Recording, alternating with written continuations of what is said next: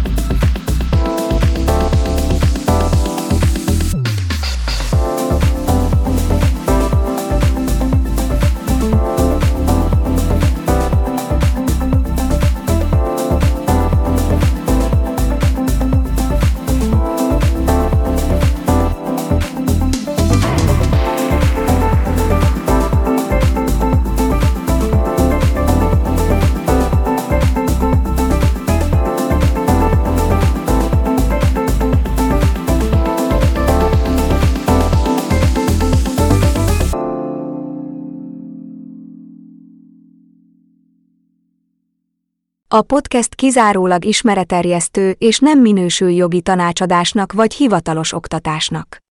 Sziasztok! Üdvözlök minden kedves hallgatót és nézőt, aki ma vagy később időpontban vette a fáradtságot, hogy meghallgassa vagy megnézze szerény podcastemet. Az én nevem Kis Márton, és ez a Játékok Podcast. A kérdéseiteket és véleményeiteket nyugodtan osszátok meg kommentekben, vagy akik élőben nézik, ők pedig most nyugodtan írjanak a chatbe, és azonnal fogunk válaszolni.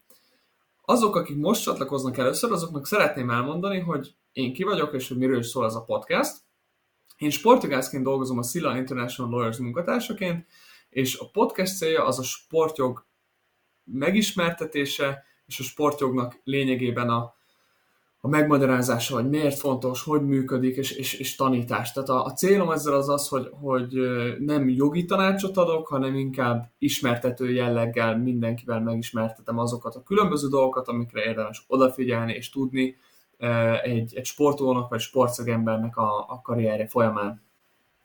A mai téma az a játékosok szerződések lesznek, és itt a legfontosabb szerződésekkel, amivel egy játékos vagy sportoló a karrierje során találkozhat, ezekkel fogunk ma megismerkedni, megtudjuk, hogy ezek micsodák, hogyan néznek ki, mit kell tartalmazniuk, és hogy mire érdemes odafigyelni.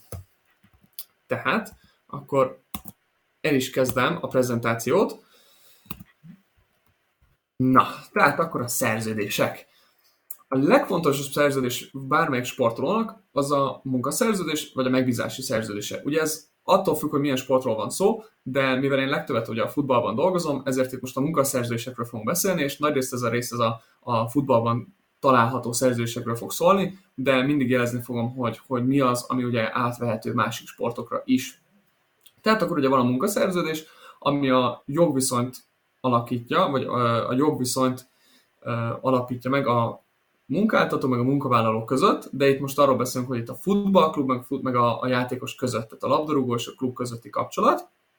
Utána van ugye az ügynöki szerződés, amit köthet egy klub is, meg a, a játékos is köthet egy ügynökkel, akkor utána a szponzorációs szerződések, ugye ebből is nagyon sok van, mindkét oldalról, klub és játékos oldalról is, és akkor ugye az átigazolási vagy kölcsönbeadási szerződések, és itt is amúgy, még hogyha úgy is gondolják sokan, hogy a játékosok nem vesznek részt benne, több szempontból is részt vesznek, amit majd később euh, el fogok mondani, és vissza fogunk térni rá. Na de hát, itt van egy példa egy munkaszerződésre a hivatásos labdarúgóval. Most ez a munkaszerződés, ez az MLS sablon munkaszerződése, és ez több, hát nem tudom több év, de nagyon hosszú tárgyalások során a Hivatásos Labdarúgó Szövetség, a HLS és az MLS közötti tárgyalások folyamán jött létre, és ez, ez megtalálható az MLS-nek a weboldalán, és ugye ez a nyilvántartási, igazolás és átigazolási szabályzat hatos számú melléklete, tehát ez bárki le tudja tölteni és használni, és ugye ezt szokták a Magyarországon az összes tudna profi sportolókkal alkalmazni. Itt rá, átértem most a második oldalra, és ugye itt azt, azt kell látni, hogy uh, ugye van maga a szerződés, annak az egy elég hosszú szerződés amúgy, de ez egy standard szerződés. Ugye ez mindenkire vonatkozik, bárki, aki aláírja. És utána jön a, jönnek az egyéni feltételek. Ugye ezek, a, ahogy a nevében is benne van, ezek az egyéni feltételek, ezek az adott játékosokra vonatkoznak, és ugye itt vannak benne olyan dolgok, mint a szerződés időtartama, a munkába lépés napja, a szerződés időtartalmára vonatkozó rendelkezések, akkor a, a fizetés, ugye bruttó vagy nettó, a kifizetésnek a napja, tehát hogy a hó utolsó napján, vagy a jövő hónap tizedik napjáig fizetik ki, tehát erről, erről meg, meg más lehet ebben rendelkezni. Nincs megszabva feltétlenül az, hogy, hogy miről kell, vagy miről nem kell. Ugye vannak dolgok, amik ki vannak írva, például az, hogy első hivatásos szerződés, akkor aláhúzni, hogy igen, nem. Ez a képzési kártányítás miatt is fontos, de arról majd lesz egy külön rész. Amit itt is érdemes tudni, hogy tényleg egyéni feltételekben ugye bármit be lehet írni, ami nem ellentétes azzal, ami már a standard szerződésben megvan, vagy az, ami az MLS szabályzataiban, vagy mondjuk törvényben le van írva, tehát azzal nem ellenkezhet, viszont tegyük fel, hogy egy klubnak most nincs sok pénze, de valakit le akar igazolni. Ezért beleírják azt, hogy az első két hónapban keresni fog 2000 eurót, 600-700 ezer forintot, viszont rá három hónapra pedig ö, meg fogják emelni neki 10 ezerre, tehát akkor már 3 milliót fog keresni. Ez is teljesen előfordulhat. Lehet olyan is, hogy mondjuk egy ö, klubnak valamilyen eljárása van, akár az is lehet, hogy ö, csődeljárásban volt korábban, vagy, vagy egy másik klubban, ö, tehát a két klub egy, egy, egybe, hát ha nem is úgymond összejöttek, de hogy a két klub úgy döntött, hogy együtt folytatja tovább, és erről amúgy több példa is szokott lenni, amikor vagy megvesznek egyet, vagy egybe folynak, és akkor, és akkor emiatt is lehetnek ilyen dolgok. De lényeg az, hogy tényleg nagyon sok mindent bele lehet írni. Itt az MLS ugye több mindent szabályoz ezekkel a szerződésekkel, és ahogy mondtam korábban, hogy ők leírják azt, hogy a, ezt, ezt a minta munkaszerződést kötelesek alkalmazni a sportszervezetek, viszont ugye leírják azt, hogy vagy az MLS mindenkori hatályos szabályzatainak megfelelő megbízási szerződést. Ilyennel ritkán találkozunk. Tehát 90%-ban szerintem a standard minta munkaszerződést használják, és ugye az egyéni feltételekben rendelkeznek olyan dolgokról, amik, amik a játékost, tehát csak erre a játékosra vonatkoznak. Nem nagyon találkozik az ember olyannal, amelyik uh, megegyezne az MLS-nek a határos szabályzatával, azért is, mert az sokszor felesleges idő meg energiát írni, amikor már tudod, hogy van egy, amit az MLS elfogad. Tehát, hogyha írtok egyet és beadod, és nem fogadják el, akkor újra kell kezdeni. Azért is fontos, hogy a standardot használják az emberek. A következő szerződés, amit meg akartam mutatni, az a képviseleti szerződés. Ebből a szerződésből is található, hogy például az MLS weboldalán, hogyha felmentek a, a MLS dokumentumtár oldalára, és akkor ott letöltitek a képviselte a közvetítői szabályzatot, akkor ott is van egy ilyen képviseleti szerződés minta, és ez is csak egy kép, hogy mi van benne, majd el fogom magyarázni, hogy mit kell amúgy tartalmaznia, amit látjátok, hogy ott vannak a felek, az időtartam, meg a díjazás, ez a három legfontosabb dolog amúgy. Na, és akkor a szerződéseknek a szabályozása, tehát akkor most mélyebben kicsit belemegyünk az, hogy amikor ilyen szerződéseket találkozunk, akkor mire kell odafigyelni. Legelőször is a szerződések szabályozása, hogy milyen jogot alkalmazunk. erről már korábban a második részben beszéltünk, de amit itt fontos tudni, ugye, hogy az MLS standard szerződésében is le van írva, hogy ami vonatkozik rá, ugye vonatkozik rá az MLS, az UEFA, a FIFA szabályzat, meg a sporttörvény és a munkatörvénykönyvben Magyarországon. Tehát alapból ilyenkor, amikor írtok egy, egy szerzőst aláír valaki, akkor ugye meg kell nézni, hogy, hogy mihez kell összevetni. Tehát, hogyha leírnak benne olyat, hogy a játékos most mondok egy példát, hogy automatikusan hosszabbodik a szerződést, akkor meg kell nézni, hogy egy automatikus szerződés hosszabbítás megfelele a magyar jognak, vagy az MLS szabályzatainak. De mivel most arról beszélünk, hogy magyar munkavállaló ír uh, magyar munkáltatóval, tehát magyar játékos, magyar klub, akkor ugye kizárólag ugye a magyar törvényeket alkalmazzuk rá. Viszont, hogyha... Ah, ne rúgjatok, eltűnt, oké. Okay. Tehát viszont, hogyha nemzetközi játékosokról van szó, akkor, akkor itt már kicsit komplikáltabb lesz, mert ugye tudni kell, hogy a nemzetközi játékosokra ugye a FIFA-nak a szabályzatai, meg a CAS-nak, a sportdöntőbíróságnak is a precedensei, azok mind, mind alkalmazhatóak a szerződésre, meg a munkaviszonyra, és a svájci jogot is alkalmazzák. Tehát itt, itt már azért érdemes odafigyelni arra, hogy, hogy először csak megnézzük, akkor jó, kik is vagyunk, és mi is vonatkozik ránk, és akkor ugye a szerződésbe az alapján kell beleírni a dolgokat, mert hogy attól még, hogyha valami bele van írva, az nem azt jelenti feltétlenül, hogy az, az jogos is. Tehát tudod, nem írhatunk bele, hogy ha tehát az az ugorja kútba valaki után. Tehát ilyeneket nem írunk, ami alapból jogellenes. Tehát ezért is tudni kell, hogy milyen jog vonatkozik rá, és azokat a szabályokat is érdemes ismerni.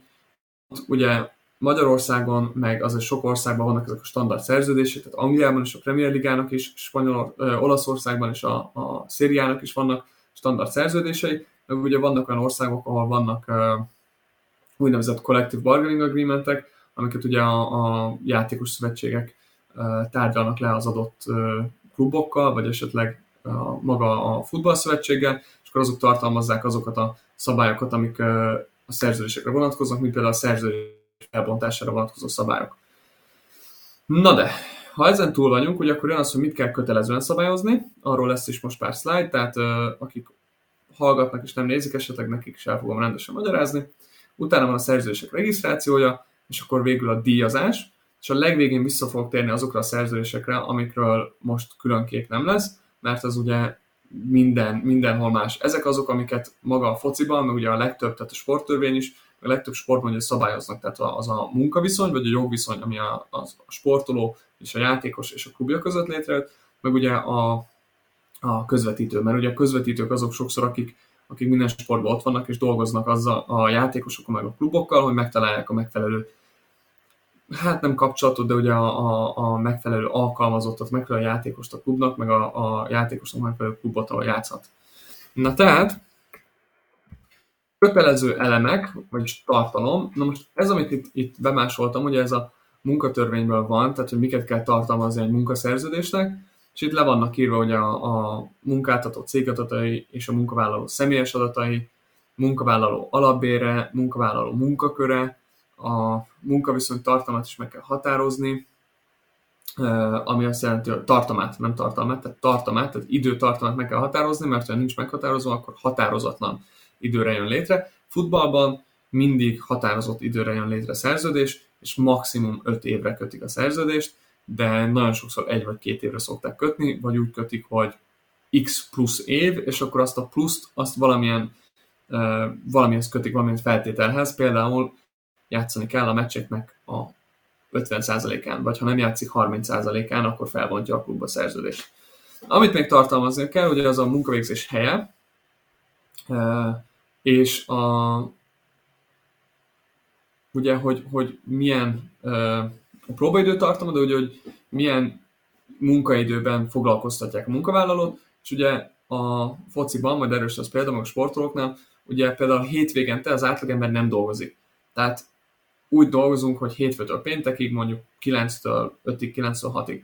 Viszont a, a focistáknak, meg a sportolóknak legtöbbször ugye máskor van edzés, az edzés az lehet két óra, lehet napi kétszer két óra, akkor ugye lehet, hogy mást is kell csinálni, tehát nem kell tényleg ott menni a klubban napi 8 órát, de ugye nekik hétvégén is van edzés, meg hétvégén is van meccs. Akkor, amit uh, ugye írásba kell foglalni, um, vagyis legalábbis 15 napon belül, a munkaszerződés mellé kell ezt, ezt a tájékoztatót a munkavállalónak odaadni, a munkáltatónak, tehát a klubnak, a játékosnak el kell magyaráznia, vagy le kell írni. Ugye ez a napi munkaidő, tehát sokszor a sportolóknál ugye leírják, hogy az naponta, ugye azt szokták benne, hogy 8 óra, de nem feltétlenül szokták ugye azt kitölteni. Akkor mi van, hogyha az alapbéren túli munkabérről és juttatásokról legtöbbször ugye sportolóknál nincsen olyan, hogy túlóra, náluk inkább bónuszok vannak, szabadság mértékéről, meg a kiszámítása és kiadásának a módja, a felmondási idő, meg annak a szabályai, illetve ugye, amit mondtam, ezek a collective bargaining agreements, tehát a kollektív szerződés, tehát hogy a, mondjuk a sportoló kollektív szerződés hatája alá tartozik-e. Ez sok helyen, tehát két dologtól függ, hát az egyik az az, hogy csak azért, mert focista vagy, ezért tartozol, a másik az meg, hogy a adott országban lévő játékos szövetségnek kell, hogy tagja legyen az ember, és akkor, akkor a kollektív szerződés hatája alá tartozik. Tehát ezek, ezek megvannak. Amit még sportban érdemes tudni, ugye, hogy sokszor kluboknak van házi szabályaik, és, és ugye itt a játékosnak, a sportolnak ugye azokat is ismernie kell, és be kell tartania őket. Tehát mondok egy példát, ha edzésről késik valaki, akkor 10 ezer forint büntetés per perc, vagy per fél óra, nem tudom. Előfordul sokszor, hogy per perc, vagy csak simán, hogyha késés van. Lényeg az, hogy ezt is amúgy meg kell ismertetni a sportolóval, tehát azért van ez, hogy ezeket a, a kötelező elemeket, ezeket tudatni kell a, a munkavállalóval, hogy, hogy tudja, hogy miről van szó, mire van felkészülve, meg főleg akkor, amikor ilyen szankciókról van szó. Tehát, hogyha valamit nem teljesít a munkavállaló, és szankciózzák, akkor ezt tudnia kell. Mi nagyon sokszor szoktuk azt csinálni, hogy vagy a szerződésbe írjuk bele, hogy a szerződés aláírásában ugye elfogadja azt, hogy megkapta ezeket a, a házi szabályzatokat, vagy tényleg egy külön papírt, és akkor meg is kell, hogy mutassák, vagy az is kell, hogy adják neki. Kicsit vele megyünk az MLS szabályozásába, tehát mik azok a dolgok, amiket amúgy az MLS még ezen belül szabályoz. ahogy látjátok, meg akik otthon vannak, azok el is mondom, hogy a hivatásos labdarúgó sporttevékenységvel összefüggő munkaviszonyára a munkatörvénykönyvéről szóló 2012-es évi első törvény, tehát a munkatörvénykönyv rendelkezései mellett ugye vannak eltérések. És, és itt az eltérések lehetnek ugye a, a sportszervezet székhelyét, vagy a telephelyét ugye meg kell nevezni, próbaidő nem lehet, ez nagyon fontos, ha a hivatásos labdarúgó nem kapja meg a versenyengedélyét, vagy visszavonják, akkor ugye a munkáltató megszünteteti, vagyis felbontja a munkaszedést. Ez ugye azért van, mert hogyha nincs egy sportolónak versenyengedélye, akkor nem versenyezhet, és nem, nem, nem tudja a, a klubját ugye támogatni, meg a munkaszerződésnek az alapját. Tehát az, hogy ő valamilyen szolgáltatást nyújt, hogy ezt nem tudja teljesíteni. Következő, amit, amit meg akartam említeni, az pedig az, hogy uh, bocsánat, tehát az, hogy ez, amit mondtam korábban, hogy nem péntek, uh, hétfőtől péntekig dolgoznak, hanem hogy a hivatalúgó munkaszüneti napokon is rendszeresen foglalkoztat, foglalkoztatható. Nem véletlenül vannak uh, meccsek munkaszüneti napokon, meg ugye edzés is lehet ilyenkor, de uh, de további eltérések is lehetnek emellett. A lényeg az, az innen jön vissza, amit az első részben is beszéltünk, hogy valami a sportnak ez a specifikus uh, karaktere, hogy, hogy vannak olyan dolgok, amiben eltérhet az általános törvényektől, uh, illetve, amire vissza akarok térni kicsit, az az, hogy mit kell a szerződésnek tartalmaznia. Na most akkor ott van az, a, amit leír az, az MLS, hogy tartalmaznia kell a munkavégzés módját, a pihenőidőt, a szabadságkiadását és a díjazást. Ugye ezek a legfontosabbak. Viszont mellette ugye leírják, hogy minden, mind a fél, minden, na, bocsánat, tehát mind a két félnek alá kell írnia a, a szerződést, tehát az aláírást is hozzá kell tenni, um, illetve azt szokták, hogy ugye a, a pecsétet is kell el, pecséttel is el kell látnia. Tehát a lényeg itt az, hogy ha nincs ellátva pecséttel meg aláírással a szerződés, akkor ugye úgy kell lenni, hogy nem jött létre a munkaviszony, bár ebben most nem akarok belemenni, mert ugye ez egy teljesen másik téma, hogy mikor jött létre a munkaviszony, de érdemes arra odafigyelni, ha valaki munkaszerződést ír alá, főleg sportoló, bárki, ez, ezeket fontos figyelemmel tartani, ha nem is focistáról van szó, hogy legyen aláírva, és ha van pecsét, legyen rajta pecsét is. Sőt, legjobb esetben amúgy mindegyik oldal legyen szignózva. Tehát ez, ez, ez a legbiztosabb. Még akkor, amit ugye szabályoz az MLS, ami az a közvetítőknek a részvétele a szerződések aláírásába. Tehát itt azt írja le, hogy amennyiben az átigazolásban vagy a munkaszerződés létrejöttében ugye közvetítő részt vett, tehát a közvetítő um,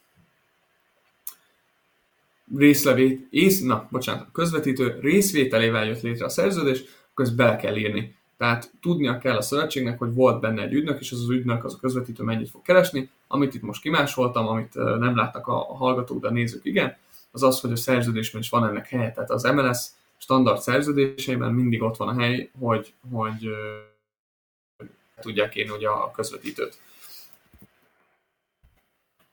Kicsit uh, szeretnék a nemzetközi részre is áttérni, mert ugye említettem, hogy ha külföldi játékosról van szó, aki esetleg Magyarországra megy, és Magyarországon ír alá szerződést, de vagy magyar megy külföldre. Lehet ez egy jobb példa. Mert lehet abban az országban nincsen standard szerződés, és külföldre megy a játékos.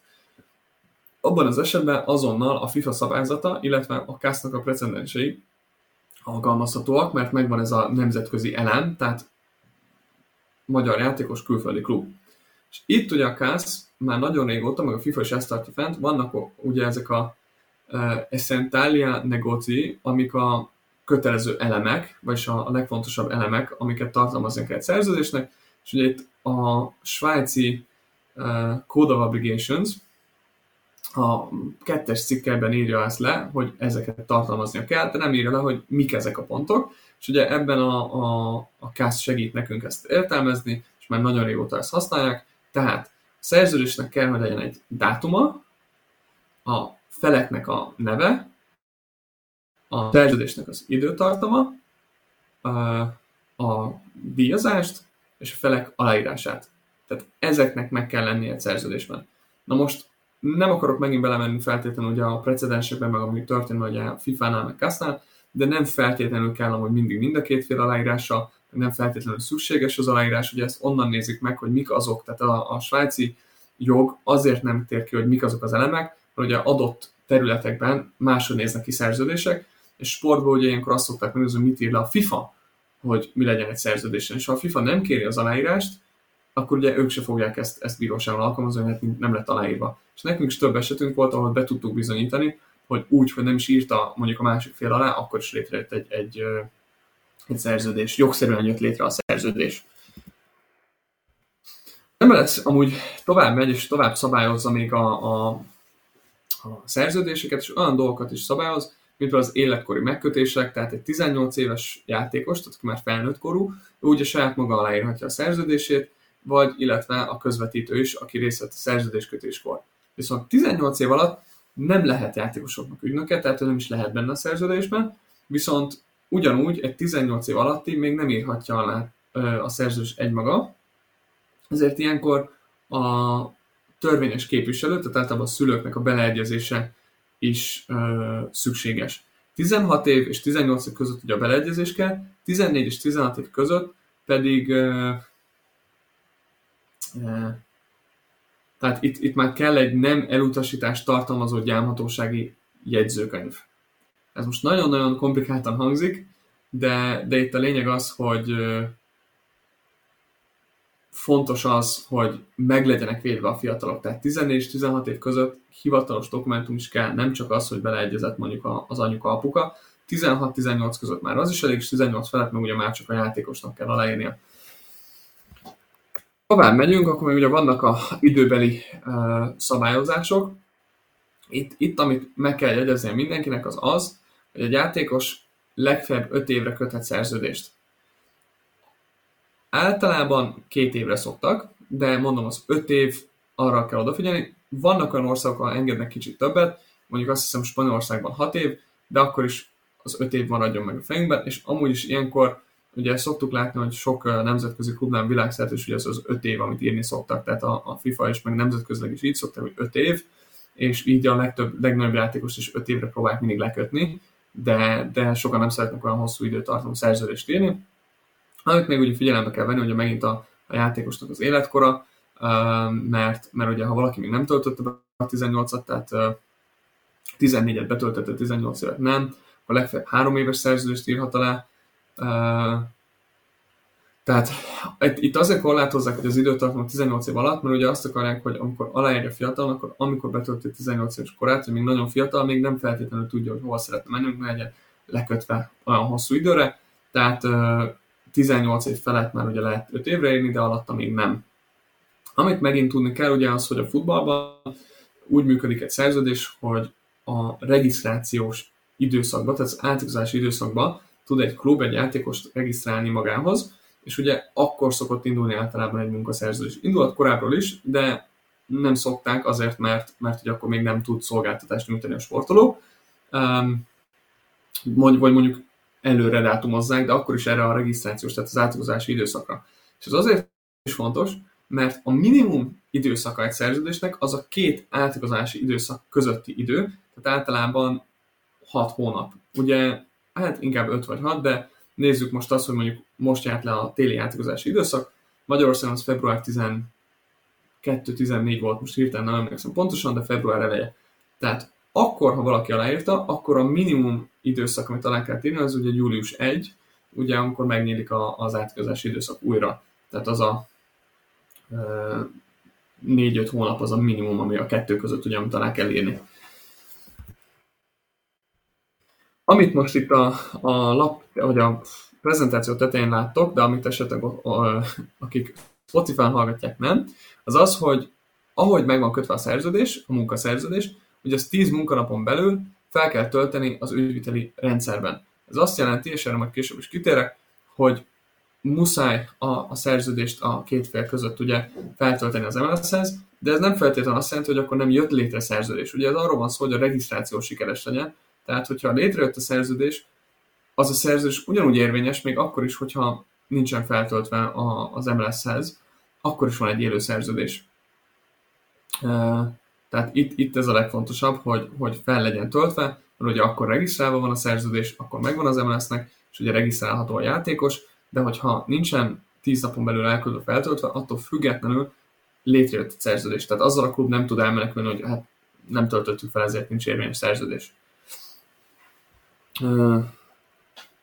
Amit még itt, itt is amúgy érdemes, mert ezzel lehet, hogy sokan szoktak találkozni, ha már a regisztrációs időszakokról beszéltünk, hogy miért van az, hogy mondjuk egy klub nem léphet kapcsolatba egy játékossal egy adott időn belül, csak a, a játékos jelenleg akkori klubjának a beleegyezésével. Ugye ez azért van, mert ha mondjuk aláír valaki két évre, akkor nem mehet oda egy klub, hogy bontsa fel a szerződést az a klubban, gyere át hozzám, amikor még most írtaná a szerződést.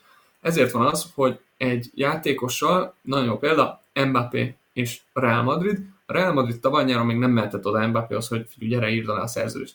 Viszont most télen már szabadon oda mehettek hozzá, és mondhatták neki, hogy figyelj, ez a szerződés szeretnénk aláírni. És már akár januárban, nem fogjuk tudni, csak később akár, de lehet, hogy már januárban aláírt valamit, és aláírta a Real madrid hogy igenis nálatok fogok játszani július 1-től. És ugye itt, itt is azon elírva az, az MLS-nél, hogy a szerződés ugye 6 hónappal előtte, lejárása előtt, a 6 hónapon belül lehet csak megkeresni a játékost, nem lehet azon kívül. Na, akkor térjünk át a, a közvetítői szerződésekre, és itt beszéljünk most akkor a, a képviseleti szerződésekre, és mit kell azoknak tartalmaznia. Tehát itt is, amit mondtunk korábban, a felek neve, ez, ez a legfontosabb. Tehát, hogy tudjuk, hogy ki lép be a szer, ki van a szerződésben. Akkor ugye a szolgáltatás köre, tehát, hogy mit, mit fog az ügynök csinálni. Ez azért is fontos, mert tudni akarod, hogy az ügynököt miért fizetett ki. Akkor a jogviszony időtartama, a díjazás megint, a kifizetés feltételei, a szerződés dátuma, az aláírás és ugye a megszüntetés feltételei. Ezen a szerződés, itt amit kitettem éppen a képre, itt, akik nézik, azok látják, hogy kétszer van, hogy a felek aláírása. Ez egy hiba, de közben szeretném elmondani, hogy nagyon fontos, hogy ott legyen az aláírás. Tehát tényleg legyen aláírva. Akármi történik, próbáljátok meg aláírni. Tehát mindig arra törekedjünk, hogy a szerződés minden fontos elemet tartalmazzon, tehát annál kevesebb esély van a vitára, meg arra, hogy, hogy ebből valakinek gondja legyen, és ügyvédet kelljen felfogadnia azért, hogy megoldja a problémát, és akár hosszas peres úton elinduljanak. Amit még közvetítő szerződésen oda kell figyelni, ez is benne van ugye az MLS szabályzatában, a NIAS-ban, meg ugye a, a, benne van a, az MLS közvetítői szabályzatában, az az, hogy meg kell jelölni közvetítőknél, hogy ki fizeti ki a közvetítő díját, annak a fajtáját és a feltételeit. Tehát ö, gyakorlatban az úgy szokott működni, hogy van egy játékosod, oda viszed a klubhoz, és a klub felajánlja, hogy ő fizet egy X mennyiségű közvetítő díjat.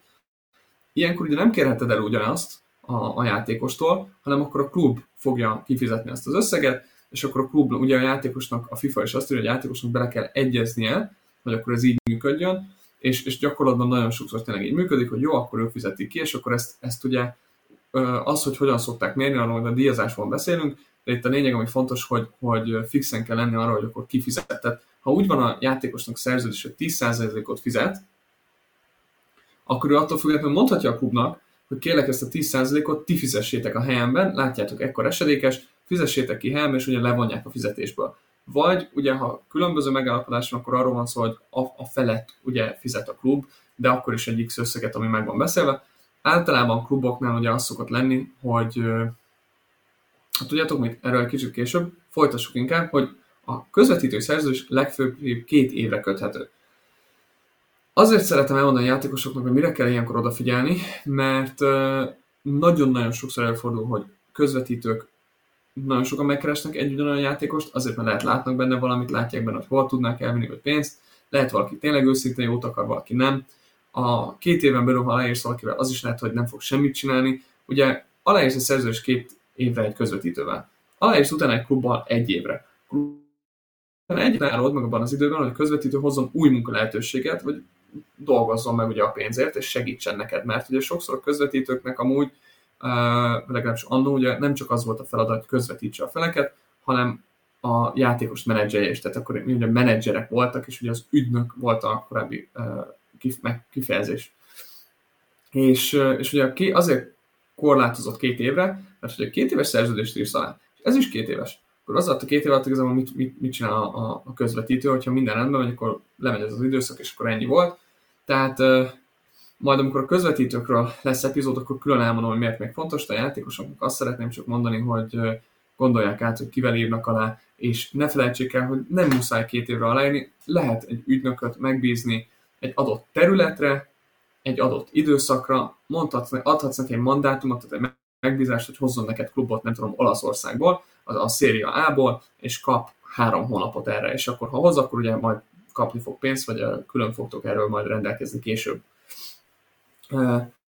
Ami még fontos, hogy a szerződés nem tartalmazhat automatikus hosszabbítást, tehát a két év után nem hosszabbodhat meg automatikusan megint két évre, és úgy se lehet rendelkezni, hogy a közvetítő részesedést kap a labdarúgó jövőbeli átigazolásából. Ez ö, nem csak a játékosokra vonatkozik, hanem a klubokra is. Tehát ez, erről is lesz majd egy külön rész, amikor beszélni fogunk, de a lényeg az, hogy manapság, amikor aláírnak olyan szerződést, bárkiről legyen szó, hogy főleg, főleg kluboknál esetleg, hogy a klub majd fizet az ügynöknek, hogyha nem tudom, két millió euróért eladja, akkor abból kap 10%-ot, ez semmi sem úgy. Tehát itt a klubot is szankciózhatja a FIFA vagy a szövetség, mert egy ilyen szerződést írtak alá. Na, tehát akkor a szerződés regisztrációra visszatérve, ezt már mondtuk, a munkaszerződés 10 munkanapon belül kell feltölteni az ügyviteli rendszerbe, ezt általában a klub csinálja meg, mert a játékosnak nincs hozzáférése. A közvetítői szerződést, hogyha eltérően nem állapodnak meg a felek, akkor a közvetítőnek kell az MLS-nek továbbítania, és ezt az aláírást követő 5 munkanapon belül elektronikusan vagy postai úton, és angol vagy magyar nyelven. E-mailben is nyugodtan el lehet küldeni. Ha nincs elküldve, akkor attól még élhet ez a szerződés, de ugye a játékosoknak is ez azért jó, mert hogyha esetleg valami történt, ugye felhívhatja az MLS-t és kérdezheti, hogy sziasztok, milyen közvetítő szerződések lettek regisztrálva. Tehát ez is fontos, erre is fontos odafigyelni, hogy bármikor meg lehet kérdezni. Na, és akkor a díjazás. Ez, ez egy nagyon-nagyon fontos része mindennek. Most alulról kezdem, ugye aki megint hallgatja, ezt nem látja, de kezdjük a munkaviszonyból származó díjazásra. Megállapodás szerint történik. Amit érdemes tudni az az, hogy ugye most beszéljünk arról, hogy ha, ha valaki valahova oda akar menni játszani, és 250 ezer forint nettót ajánlanak. Fiatal játékosoknak általában NBA3-ban ez egy standard szokott lenni, de hogyha már arra kiről van szó, aki kicsit komolyabb, és mondjuk megajánlják neki az 5-600 vagy akár 1 millió forintot.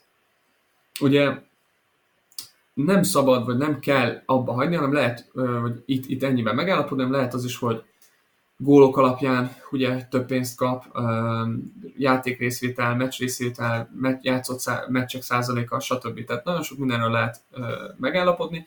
Amire érdemes odafigyelni, ilyenkor meg kell kérdezni a klubot, hogy mi a saját szabályzata. Mert ez is lehet, hogy a klub, klubban már van egy szabályzat, hogy minden játékosra vonatkozik, hogyha egy gólt lősz, vagy x gólokat lősz, akkor ugye ez a bónusz. És akkor ebből kérni kell egy példányt, és hogyha esetleg nem értesz egyet vele, akkor kell mondani, hogy figyeljetek, ez jó, de én szerintem ebben az évben 20 gólt fogok lőni, vagy ha kapus vagyok, akkor 20 meccsen nem fog gólt kapni, és én ezért magasabb jutalékot szeretnék, bónuszt. Tehát ezért mondom, ez megállapodás szerint működik. Szponzoroktól, ezekről a szerződésekről még nem beszéltünk, vissza fogunk rögtön átérni mindjárt, itt is ugyanaz, hogy megállapodás szerint működik. Közvetítőknél itt is megállapodás szerint működik, de a javasolt az a 3% ami gyakorlatban és által, átlagban a 10 tehát nagyon sokszor tényleg a 10 kal találkozunk, és ez úgy működik, hogy a díjás összegét a letárgyalt munkaszerződés teljes időtartamára számított bruttó alapfizetés alapján kell kiszámolni. Tehát ez azt jelenti, hogy ha aláír valaki egy három éves szerződést, és 10%-ban állapodnak meg, akkor az az egész szerződésre. És ez azért is fontos tudni, mert hogyha aláírsz egy szerződést valakivel, csak másfél évet töltesz ott, és havonta fizetsz, akkor meg kell beszélni, hogy havonta fizetsz, és ha vége van a szerződésnek, tehát hogy korábban igazolsz el, akkor ne kelljen tovább fizetni. És ezért szokott sokszor az lenni, hogy ugye a sportszervezetek, ahogy le is írtam, díjazással honor, honorálják a közvetítőket, tehát előre megbeszélik azt, hogy akkor ezt fizetik ki, de itt is majd amikor közvetítőkről lesz szó, akkor el fogom magyarázni, hogy ez miért fontos. Most a játékosom azt kell tudni, hogy amikor közvetítővel szerződés írsz alá, akkor ne legyen félreértés, hogy amúgy ez az egész szerződés időtartamára, és nem csak attól függ, hogy mennyi időt vagy ott. Tehát nagyon oda kell figyelni, és le kell írni, meg kell beszélni. Ne hagyjátok arra csak, hogy hát szóban így állapodtunk meg, mert amikor eljön már az az idő, hogy be kell hajtani a pénzt, akkor azért lehet ebből vita. Sőt, még azt is mondom kell, hogy ha nem rendelkezik valami valamiről, akkor azt, azt ne, nagyon nehéz megvédeni, tehát akkor nagyon sok bizonyíték kell, és ezért mondom mindig, hogy le kell írni.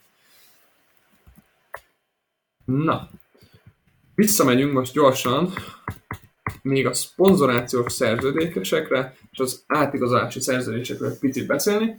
Szponzorációs szerződésekben nem fogok mélyen belemenni, itt annyit kell tudni, hogy amikor valakinek jön egy szponzor, lehet az egy ruhaszponzor Nike, akkor itt bármiről meg lehet velük állapodni. Például arról, hogy kapsz egy X pénzt, hogyha az ő cipőjüket hordod, és ezt így meg úgy mutatod, meg ilyen helyeken hordod a ruháikat. Lehet arról is szó, hogy, hogy pénzt adnak, vagy csak ruhát adnak, tehát itt több mindenről lehet szó. Lényeg az, hogy valamit valamiért. Tehát ők ruhát vagy pénzt adnak, te meg akkor hordod, meg megjelensz, vagy instán posztolsz, vagy valamit csinálsz érte. Amire oda kell figyelni ilyenkor, ugye, az, most két, két fontos dolog van. Az egyik az az, hogy például, ha olyan céggel ír alá valaki, mint egy fogadási iroda, tudni kell a releváns szabályokat, mert vannak olyan országok, ahol mondjuk egy, egy, egy tipmixel nem lehetne szponzorációs szerződést aláírni, mert, mert nem reklámozhatod őket. De vannak olyan országok, ahol ez nem probléma, az arab országokban ugye nem szabad fogadni, ahol máshol meg lehet fogadni, ott meg ugye nincs gond, és sokszor amúgy ezek a fogadási cégek az adott ligákat és klubokat is támogatják. És akkor ugye, vagy szponzorálják. És ugye itt jön fel a második dolog, amire kell figyelni, az az, hogy ha ugye a általános munkaszerzős, ugye a minta, amit az MLS leírt, ugye abban van az, hogy a felek, tehát a munka, munkáltatónak a beleegyezése kell egy szponzorációs szerződésre, és ez azért van, mert amikor van egy klub, és a klubnak van mondjuk 10 szponzora, és te utána egy egyéni szponzorációs ajánlatot kapsz valakitől, és az legyen mondjuk, hogy a klubnak a Nike, de te Adidas-tól kapsz, ugye akkor a kettő az konfliktusban van, mert ugye te a klubnak a mezébe jelensz meg nagyon sokszor, ami ugye Nike. Tehát ezért is oda kell figyelni, hogy mi az, ami a, a kettő, tehát mi az, ami ütközik, de előfordul sokszor, hogy azt látjuk, mint hogy annó Ronaldo is volt, hogy Nike cipőben játszott, de Real Madrid Nike-nak Adidas a meze, tehát a cipő ugye az, az lehetett ugye Nike, tehát itt is a klub és a játékos között is ugye vannak megállapodások, hogy ki mit, milyen irányba mehet el, de ez is egy komplexebb téma. És akkor ugye az átigazolási kölcsönbeadási szerződés, ezzel pedig azért kell tisztában lenni, mert ha valakit átigazolnak, ugye nem feltétlenül vesz részt benne. Hát ez a két klub része. Viszont amikor kölcsön adnak, akkor ugye ezért sokszor érdemes tudni, hogy mit tartalmaz a szerződés, mert kölcsönbeadáskor benne van az is, hogy melyik fél fizeti például a, a fizetésedet, amikor máshol mész játszani. Milyen feltételek körül, mit csinálhatsz. Tehát ilyen esetekben a kölcsönbeadásnál azért vagy kérik a játékost is, hogy írja alá, vagy aláír valami mást külön, vagy esetleg ugyanúgy visszatérve az ügynöki a közvetítő szerződésre, hogy ott is az szokott lenni, hogy ugye ha a klub fizeti ki az ügynököt, akkor ugye le kell írni, hogy ez a játékos beleegyezésével történt. Na, igazából úgy gondolom, hogy, hogy már ennyi volt. Szeretnék kicsit arról beszélni majd, hogy hogyan is lesznek a részek, az epizódok a, a jövőben, hogyan megy ez tovább. A jövőben sokkal több vendégünk lesz.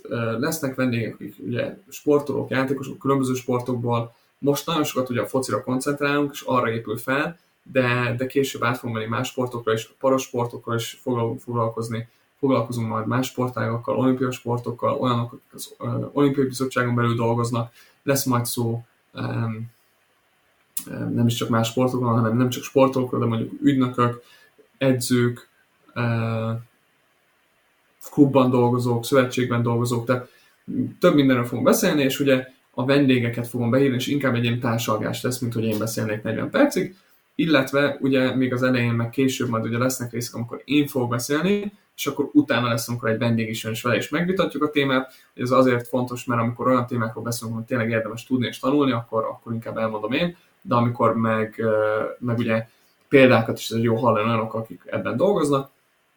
Tehát ez volt a mai rész, ez volt a negyedik rész. Köszönöm mindenkinek a türelmét, hogy, hogy azt a kis szünetet ugye megvárták, és tényleg, hogyha bármilyen kérdésetek lenne, akkor kommentbe, a YouTube alá nyugodtan írjátok, írjatok nekünk, és, és meg, fogom, meg fogom válaszolni a kérdéseiteket. Tényleg nyitott vagyok mindenre. Tehát ez volt a Játékjog Podcast, a negyedik résznek a végére értünk. Az én nevem Kismárton, és mindenkinek legyen nagyon szép napja. Ne felejtsétek, hogy kis tudás, nagy siker.